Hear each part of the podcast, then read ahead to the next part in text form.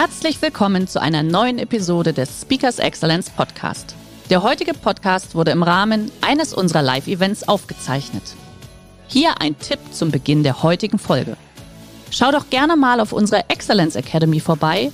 Hier findest du rund um die Uhr eine große Auswahl an exklusiven Online-Videokursen von hochkarätigen Speakern. Den Link dazu findest du in der Beschreibung. Jetzt aber viel Spaß beim Anhören. Er hat nämlich ein paar Wochen zuvor aus Versehen beim Ausparken seines Autos seinen eigenen Sohn überfahren. Hallo und herzlich willkommen zu einer neuen Episode des Speakers Excellence Podcast. Der heutige Podcast wurde im Rahmen unseres Live-Events, dem Wissensforum, aufgezeichnet. Wir wünschen dir viel Spaß beim Anhören. Wer von euch wünscht sich, normal zu sein? Wir müssen reden. Es soll jetzt darum gehen, warum wir uns regelmäßig unzufriedener machen, als es nötig wäre. Und tun Sie mir bitte einen Gefallen, bitte glauben Sie mir nichts. Hinterfragen Sie alles, was ich sage, anhand Ihrer eigenen Erfahrungen. Sie dürfen lachen, dieser Vortrag darf Spaß machen. Sie brauchen nicht in den Keller zu gehen. Aber es soll nicht nur Spaß machen, sondern ich möchte Sie auch einladen, im Nachhinein darüber nachzudenken. Es gibt Menschen, die versuchen bis zu ihrem Lebensende immer noch die Erwartungen ihrer Eltern zu erfüllen, obwohl die Eltern schon längst tot sind. Es gibt Menschen, die machen den ganzen Tag Dinge, die sie nicht wollen, für Menschen, die sie nicht mögen, und sie wissen gar nicht, warum sie das tun. Und es gibt Menschen, die erwarten von sich, wie Superhelden zu funktionieren und sind enttäuscht, dass sie doch nur ein Mensch sind. Hinter diesen drei Beispielen steckt jeweils ein Konflikt. Und wie Konflikte zustande kommen, das möchte ich anhand einer kleinen Geschichte erzählen. Ich habe selber vor circa zehn Jahren ein Jahr lang in Mexiko gelebt, zwei Semester. Ich durfte dort studieren und habe irgendwann nach drei Monaten meine mexikanischen Freunde abends zum Essen eingeladen. Ich habe was typisch Deutsches gekocht, Kartoffelpüree, Sauerkraut, Würstchen. Und ich habe eingeladen für 21 Uhr. Das Essen war fertig um 21 Uhr. Es stand warm auf dem Tisch. Der Tisch war gedeckt, die Kerzen waren an. Und 21 Uhr war in dieser kleinen Geschichte meine Erwartung. Ich weiß ja nicht, wer von Ihnen schon mal in Lateinamerika. Aber ich als Deutscher habe dir diesen Anspruch der Pünktlichkeit. Es war also irgendwann 21 Uhr und nichts ist passiert. Dann war 21.15, 21.30, 22 Uhr, 22.30 und erst dann klingelte es an der Tür. Ich war emotional fertig, obwohl ich ganz alleine war. Und das war in dieser Geschichte die Realität. Und die einfachste Art und Weise, um Konflikte zu erklären, um Stress zu erklären oder auch Enttäuschung, wir sprechen fast immer über die Differenz von Erwartung und Realität. Es gibt zum Beispiel Menschen, die in der Schule von sich erwarten, immer eine Eins zu schreiben. Dann ist das die Eins, Eins minus, zwei plus, zwei minus, drei. Und je weiter die Entfernung zur Erwartung, desto größer ist der Konflikt. Ihr kennt die Leute, die schon bei einer 1 minus angefangen haben zu weinen. Das waren die Perfektionisten. Es musste ja immer alles perfekt sein. Übrigens auch Harmoniebedürftigkeit ist eine Form von Perfektionismus. Dieser Anspruch, es muss immer alles harmonisch sein. Oder auch die Aussage, man darf nicht streiten. Übrigens sind das so Glaubenssätze, vielleicht aus der Kindheit, vielleicht hat man seine Eltern immer streiten sehen, man hat gesagt, so werde ich niemals, ich will niemals streiten, Streit ist etwas Böses, es muss immer alles harmonisch sein. Und schon hat sich das extremst verankert. Ich empfehle, auf unsere Sprache zu achten, weil muss und darf nicht sind Indikatoren für Erwartungen, die wir haben. Das Problem ist, wenn die Erwartung der Realität widerspricht, dann werden wir impulsiv. Wie reagieren Kinder, wenn es nicht so läuft, wie sie es gerne hätten? Sie jammern, sie schmeißen sich auf den Boden, sie brüllen rum. Ja, wir Erwachsene sind auch nur große Kinder. Also äh, es gibt ein sehr schönes Gedankenspiel dazu, wenn sie kurz davor sind, Rotz und Wasser zu heulen und ihnen geht's so richtig dreckig, der Gedanke oder die Aussage oder die Frage, wie alt fühlst du dich gerade? Wow. Es gibt ganze Therapieformen, so Arbeit im inneren Kind. Da geht es dann so ein bisschen an die tatsächliche Ursache für Konflikte. Und wenn wir gestresst sind, verhalten wir uns häufig sehr, sehr kindisch. Das darf ja wohl nicht wahr sein, ne? So ein cholerischer Chef, der sich bei Kleinigkeiten sehr leicht aus der Ruhe bringen lässt und reagiert wie so ein beleidigte Leberwurst. Sei mal so dahingestellt. Nehmen wir mal an, zwei erwachsene Menschen, die den Anspruch haben, es muss immer alles harmonisch sein, beginnen an zu streiten schon mal zwei erwachsene Menschen streiten sehen, die harmoniesüchtig sind? Die sind dann total impulsiv und sagen, äh, selber und gar nicht und du bist schuld und du bist schuld und die halten diesen Zustand des Konflikts gar nicht aus. Stellt euch mal vor, einer von beiden hätte die Haltung, es muss nicht immer alles harmonisch sein, man darf auch mal streiten.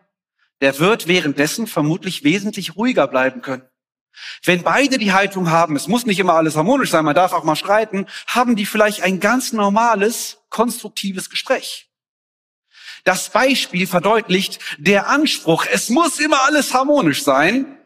Und wenn die Realität dem widerspricht, fangen wir an, impulsiv zu werden. Und der Anspruch daran, dass es so sein muss, provoziert eigentlich genau das, was wir nicht haben wollen, weil wir dann rot sehen, an die Decke gehen, Brett vorm Kopf und so weiter und es nicht schaffen, den Ist-Zustand anzunehmen und ruhig zu bleiben.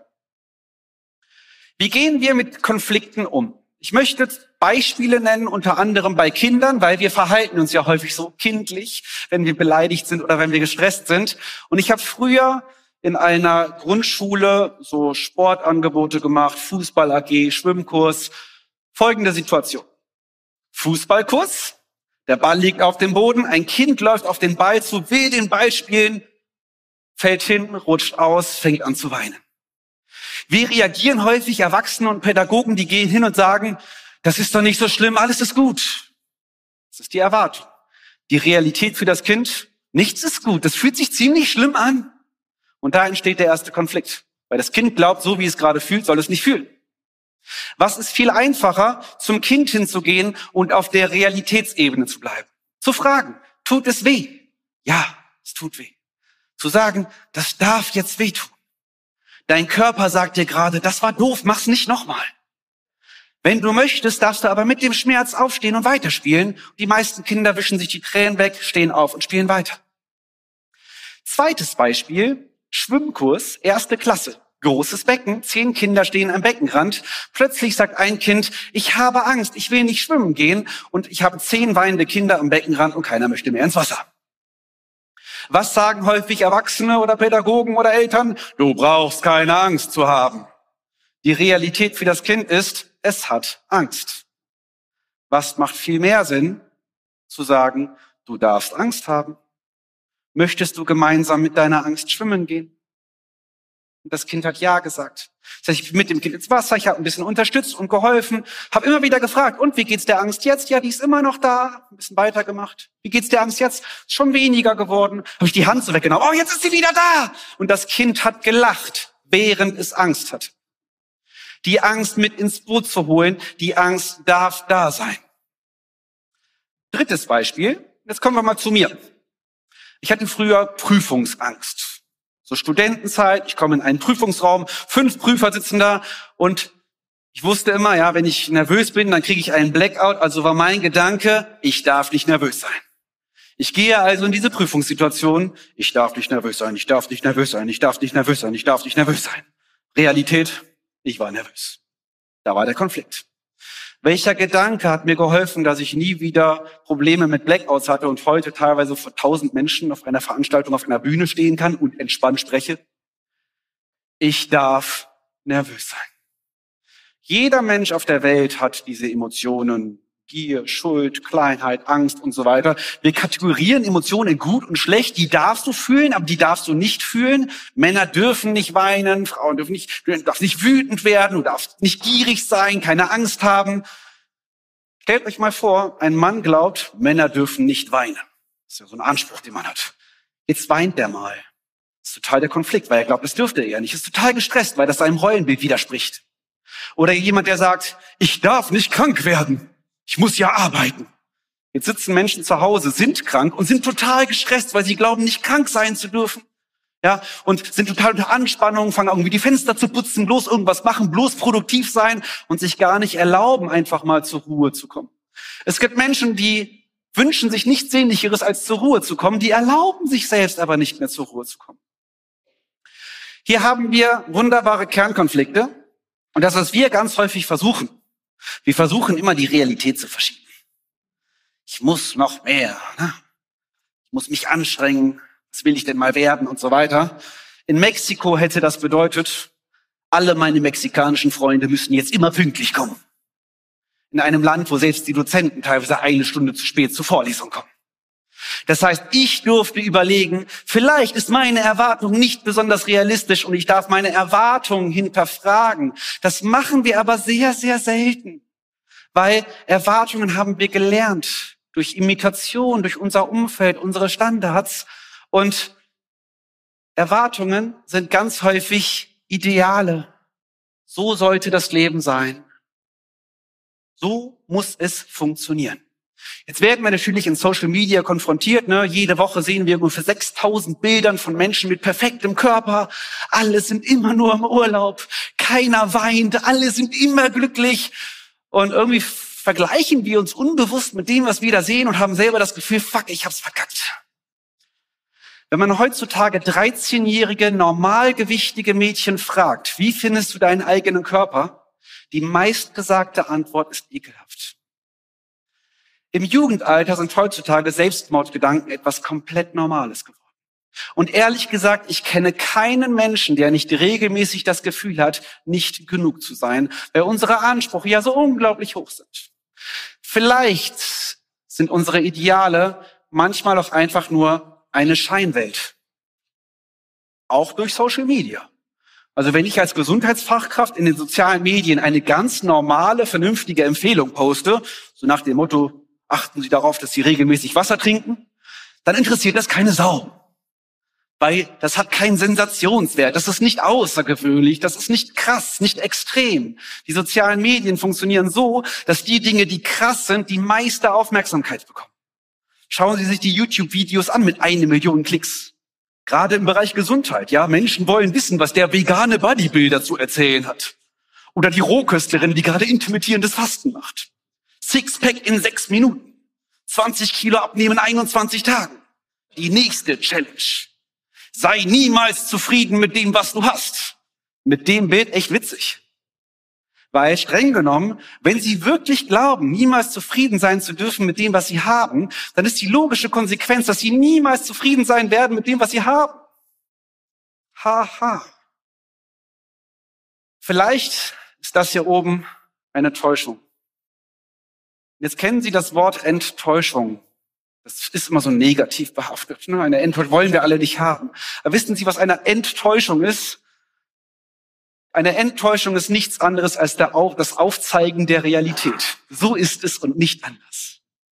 Das würde bedeuten, je häufiger sie von sich, von anderen oder von ihrem Leben enttäuscht sind, das Einzige, was sie lernen dürfen, ist, dass ihre Erwartung offensichtlich nicht der Realität entspricht. Punkt. Sehe das, was ist. Nimm an das, was ist. Liebe das, was ist ne, im Bereich der Achtsamkeit, nicht bewerten, kein Nein zur Realität. Das ist der Ist-Zustand. Du kannst den Ist-Zustand nicht verändern. Weil der Ist-Zustand ist ja der Ist-Zustand. Und Veränderung ist etwas, was in die Zukunft gerichtet ist. Zu sagen, nein, so wie es ist, darf es nicht sein, ist instant ein Spannungsprozess. Nein, ne, Fehlerkultur und solche Sachen. Toleranz. Dinge anzunehmen, die einfach da sind, fällt manchen Menschen ziemlich schwer. Im Perfektionismus versteckt sich die Intoleranz gegenüber dem, was ist oder gegenüber Emotionen. Perfektionisten sind häufig die Menschen, die keine Emotionen mehr spüren, die nicht mehr weinen können. Ich kenne sogar Grundschulkinder, die wissen ganz genau, was ich meine. Dieses nicht mehr zu spüren, weil alles, was irgendwie runterreguliert muss, weil man ja irgendwie das alles nicht darf. Wir wollen ja alle rational sein, ja. Also ich erwarte von mir, ein ganz rationaler Mensch zu sein. Dabei sind Menschen emotionale Wesen. What the fuck? Bis hierhin so gut, so nachvollziehbar.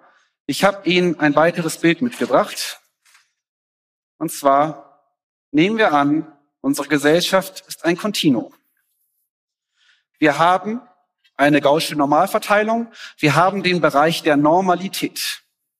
Übrigens, die meisten Menschen sind durchschnittlich. Das ist Statistik. Jetzt gibt es irgendwo diesen Punkt, wo Menschen bloß nicht normal sein wollen, weil ist ja langweilig, ja. Was selten ist, ist wertvoll. Wir lieben diesen Gedanken, ein Superheld zu sein, außergewöhnlich zu sein, aus der Masse herauszustechen. Schauen Sie mal Netflix, Amazon Kino, ja. Wir lieben Superheldenfilme. Wir wollen bloß nicht der Loser sein, der so normal ist. Es gibt also einen Hang zum Extremen. Und irgendwo hier gibt es eine Grenze. Hier gibt es Menschen, die arbeiten einfach nur unglaublich viel. Hier haben wir vielleicht jemanden, der ist arbeitssüchtig. Hier haben wir Menschen, die trinken einfach nur relativ viel Alkohol. Hier haben wir Menschen, die sind Alkoholiker. Hier haben wir Menschen, die machen Stressessen. Hier gibt es Menschen, die haben Essattacken und haben eine Essstörung. Hier gibt es Menschen, die machen einfach sehr viel Sport. Und hier gibt es Menschen, die sind sportsüchtig. Also die Grenze zwischen extrem und gestört ist sehr, sehr dünn.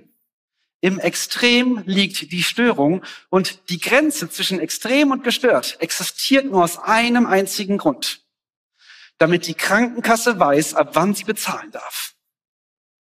Da gibt es dann Diagnosekriterien, ICD-10, und da kann man sagen, bis hierhin ist es noch im Rahmen, und ab hierhin reden wir über, ab hier reden wir dann über eine Diagnose. Und jetzt muss ich noch mal ehrlich sein. Kennt jemand von Ihnen Proana? Ich komme ja aus dem Bereich der Ernährungspsychologie. Proana ist eine Entwicklung, eine Community in den sozialen Medien, wo sich Magersüchtige, meistens Mädchen, gegenseitig erklären, wie sie noch dünner werden. Ja, also ziemlich krank, ja, so Watte, irgendwie in Orangensaft und irgendwie zu gucken, dass man noch mehr abnimmt. Das ist eine Community. Da ist klar, irgendwo haben wir hier den Aspekt von Diät und schlank sein wollen und ästhetische Wünsche. Ja, wir wollen ja alle ein Sixpack haben und Bauchbeine Po und im Spiegel schön gut aussehen, so wie die Leute im Social Media. Und hier haben wir die Störung. Wenn wir das Bild übertragen würden auf den Bereich der Motivation oder Selbstoptimierung, was glauben Sie denn, wo die Menschen hingehen oder wo die sich treffen, wenn es um Aspekt Motivation und Selbstoptimierung geht? Ich sag nur Motivation, Selbstoptimierung, riesige Events, wo Leute schreien, mach mehr, schlaf weniger, sei niemals zufrieden mit dem, was du hast, akzeptiere niemals den Status quo. Übrigens den Status quo zu sehen, da haben wir den Aspekt der Wertschätzung und Dankbarkeit für das, was ist. Menschen, die niemals zufrieden sind mit dem, was sie haben, können nicht wertschätzen und dankbar sein für das, was ist. Ist auf ja, im Führungskräftekontext auch relativ häufig der Fall. Ne? Okay, Ziel erreicht, jetzt nehmen wir uns das nächste höhere Ziel, als das, anstatt dass wir erstmal feiern, dass wir das überhaupt geschafft haben. Die Zahl der psychisch bedingten Erkrankungen hat sich in den zehn Jahren noch vor Corona von 2008 bis 2018 circa verdoppelt. Angststörungen, Burnout, Panikattacken, Essstörungen, Schlafstörungen. Und wir fragen uns irgendwie alle, woran das liegt. Dabei hängen die ganzen Dinge irgendwie miteinander zusammen. Das Bild, was ich gerade hatte mit der Erwartung und der Realität, das kann man auch auf eine Zeitachse ziehen.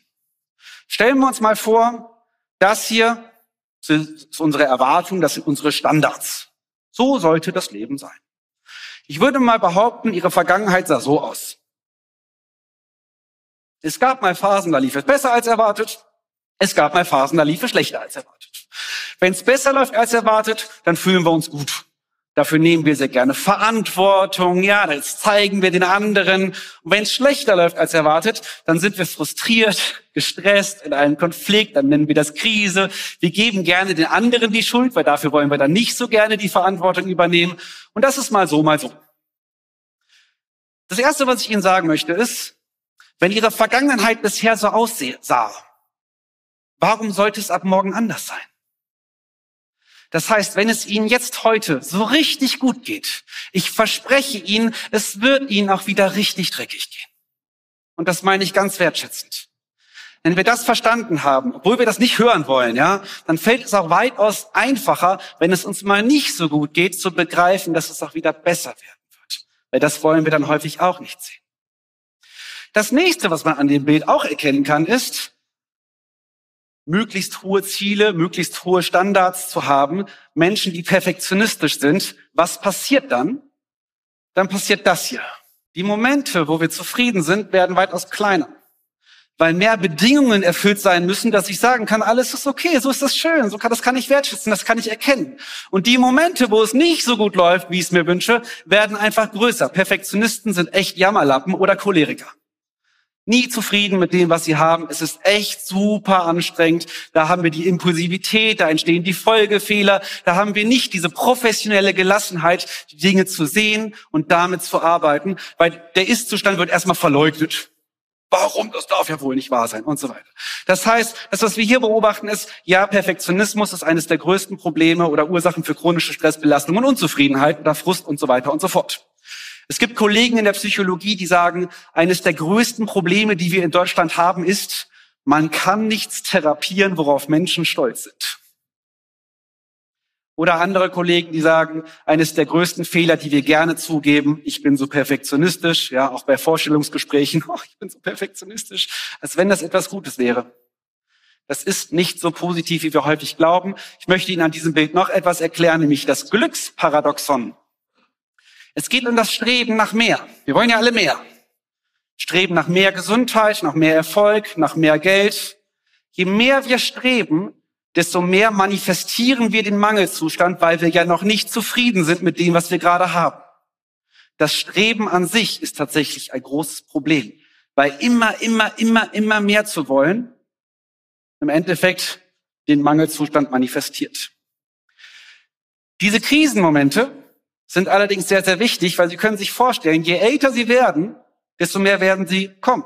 Weil irgendwann werden wir ja älter, dann kommt die nächste Krankheit, dann kommt, dann werden wir vielleicht schwächer. Und es gibt ja Menschen, die erwarten, ja, ich muss immer aussehen wie Mitte 20. Wenn ich schon das Gefühl habe, ab 40 bin ich alt, dann habe ich zwei Möglichkeiten.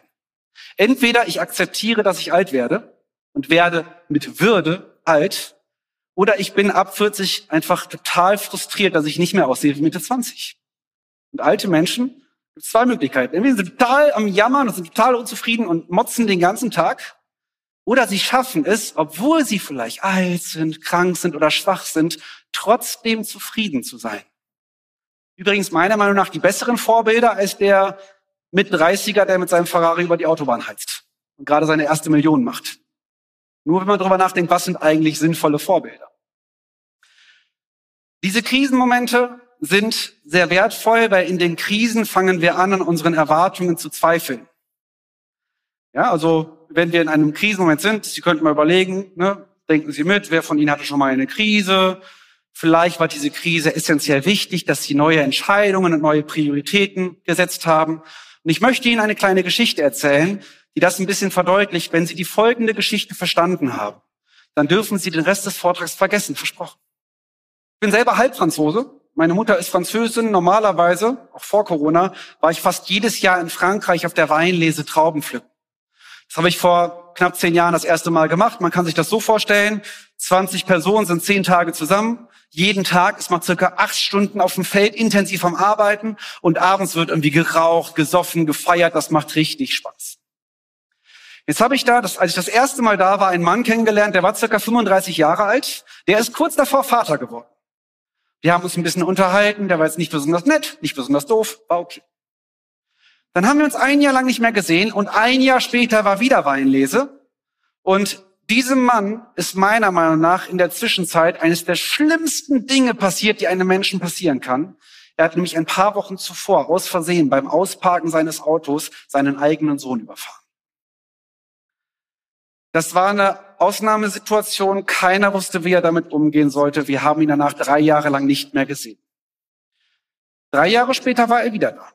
Ich habe mich irgendwann abends mit ihm hingesetzt, wir haben uns lange unterhalten. Es war sehr tränenreich, Schuldgefühle, Schamgefühle. Keiner möchte sich ausmalen, was dieser Mensch für einen Scheiß durchgemacht hat. Aber ich habe in meinem Leben noch nie einen Menschen gesehen, der so tolerant, wertschätzend und offenherzig ist wie dieser Mensch heute. Der hat immer noch Phasen, da geht's dem richtig dreckig. Aber der hat in dieser Krise etwas ganz Entscheidendes für sich verstanden. Es geht nicht immer darum, besser zu werden, der Schönste zu sein, außergewöhnlich zu sein, ein Superheld zu sein. Manchmal zählt jede Sekunde, die wir uns Zeit für die Dinge, die, die wir uns Zeit für die Dinge nehmen, die uns wirklich wichtig sind. Zeit mit der Familie, Zeit mit Freunden, mal ein Buch zu lesen, Gitarre zu spielen, Schlagzeug zu spielen, Motorrad zu fahren. Weil wir wissen nie, wann es vorbei ist. Es könnte morgen sein, wir wissen es nicht. Das Thema Endlichkeit und Tod ist eine Realität, die verdrängen wir sehr, sehr gerne. Wir tun so, als wären wir unsterblich. Wir erwarten von uns, wie Maschinen zu funktionieren und auf einmal, und wenn wir mit diesem Thema Krise und Tod konfrontiert werden, dann zweifeln wir an unserem eigenen Verstand. Und das ist vielleicht sogar etwas Sinnvolles. Sie kennen wahrscheinlich Bücher, oder es gibt ja Bücher, wo man Menschen auf dem Sterbebett gefragt hat, was hättest du gerne in deinem Leben anders gehabt?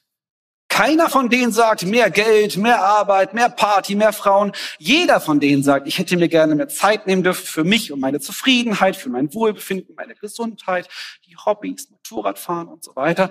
Und auf Platz fünf der meistgesagten Antworten, ich hätte mir häufiger erlauben dürfen, einfach mal zufrieden zu sein.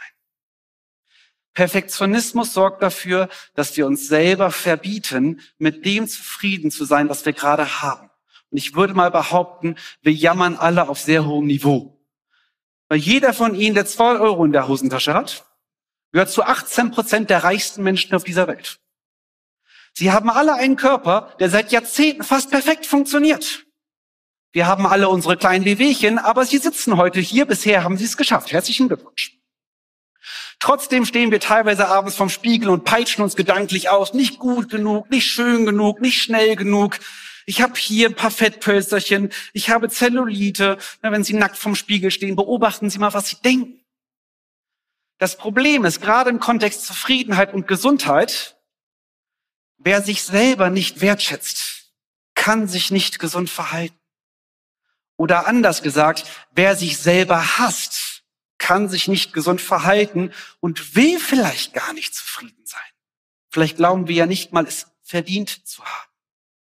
Ich habe vier Gs mitgebracht, die waren vor Corona versprochen, die so ein bisschen einen Hinweis geben können, wo vielleicht Zufriedenheit und Gesundheit existiert. Und die stehen so ein bisschen im Widerspruch zu unserer Leistungsgesellschaft. Das erste G ist Geduld. Nehmen Sie sich Zeit. Jeder Mensch, der Verhaltensänderungen verstanden hat, der weiß, wir reden über lebenslange Prozesse. Sie können Dinge nicht von heute auf morgen ändern, weil das erzeugt sehr, sehr viel Stress. Die kleinen Schritte sind Gold wert. Schenken Sie den Dingen klare Aufmerksamkeit, ohne Multitasking. Kommen wir zum zweiten G, Genuss. Genuss bedeutet, das geht nicht im Multitasking. Sie brauchen dafür Aufmerksamkeit. Und wir sprechen bei Genuss über Dinge, die nicht ergebnisorientiert sind, sondern die erlebnisorientiert sind. Dinge, die Sie einfach gerne tun, weil Sie Freude daran haben und nicht, weil dann irgendwo eine Zahl steht oder irgendjemand Ihnen einen Preis überreicht. Dinge, die wir so gerne tun, dass wir sie nicht posten müssen. Das dritte G, Genügsamkeit. Du bist genug und du brauchst nichts dafür tun. Ich habe gestandene Männer weinen sehen bei diesem Satz. Ich habe aber auch Sechsklässler bei diesem Satz weinen sehen. Und ich glaube, keiner von uns will hören, dass er der Geiste ist. Es würde absolut reichen, das Gefühl zu haben, einfach nur genug zu sein. Und das vierte G, ist die Gelassenheit. Steht ein bisschen im Widerspruch zum Perfektionismus, anzunehmen, das, was ist, inklusive sämtlicher Emotionen und so weiter. Dafür dürfen wir allerdings manchmal unsere Erwartungen hinterfragen. Ich sage es nochmal, es gibt Menschen, die erwarten oder die versuchen bis zu ihrem Lebensende immer noch die Erwartungen ihrer Eltern zu erfüllen, obwohl die Eltern schon längst tot sind. Es gibt Menschen, die tun den ganzen Tag Dinge, die sie nicht wollen und wissen nicht, warum sie das tun. Und es gibt Menschen, die erwarten von sich, wie ein Superheld zu funktionieren und sind jeden Tag enttäuscht, dass sie doch nur ein Mensch sind. Als wenn das nicht ausreichen würde. In diesem Sinne, letzter Satz. Ich wünsche Ihnen von Herzen, dass Sie sich damit zufrieden geben können, ganz normale Menschen zu sein. Habt euch lieb. Der heutige Vortrag hat dir gefallen? Dann schau dich doch gerne auf unserem Kanal um oder sei live bei einem Forum dabei. Weitere Informationen findest du in der Beschreibung. Bis zum nächsten Mal. Der heutige Vortrag hat dir gefallen? Dann schau dich doch gerne auf unserem Kanal um oder sei live bei einem Forum dabei. Weitere Informationen findest du in der Beschreibung. Bis zum nächsten Mal.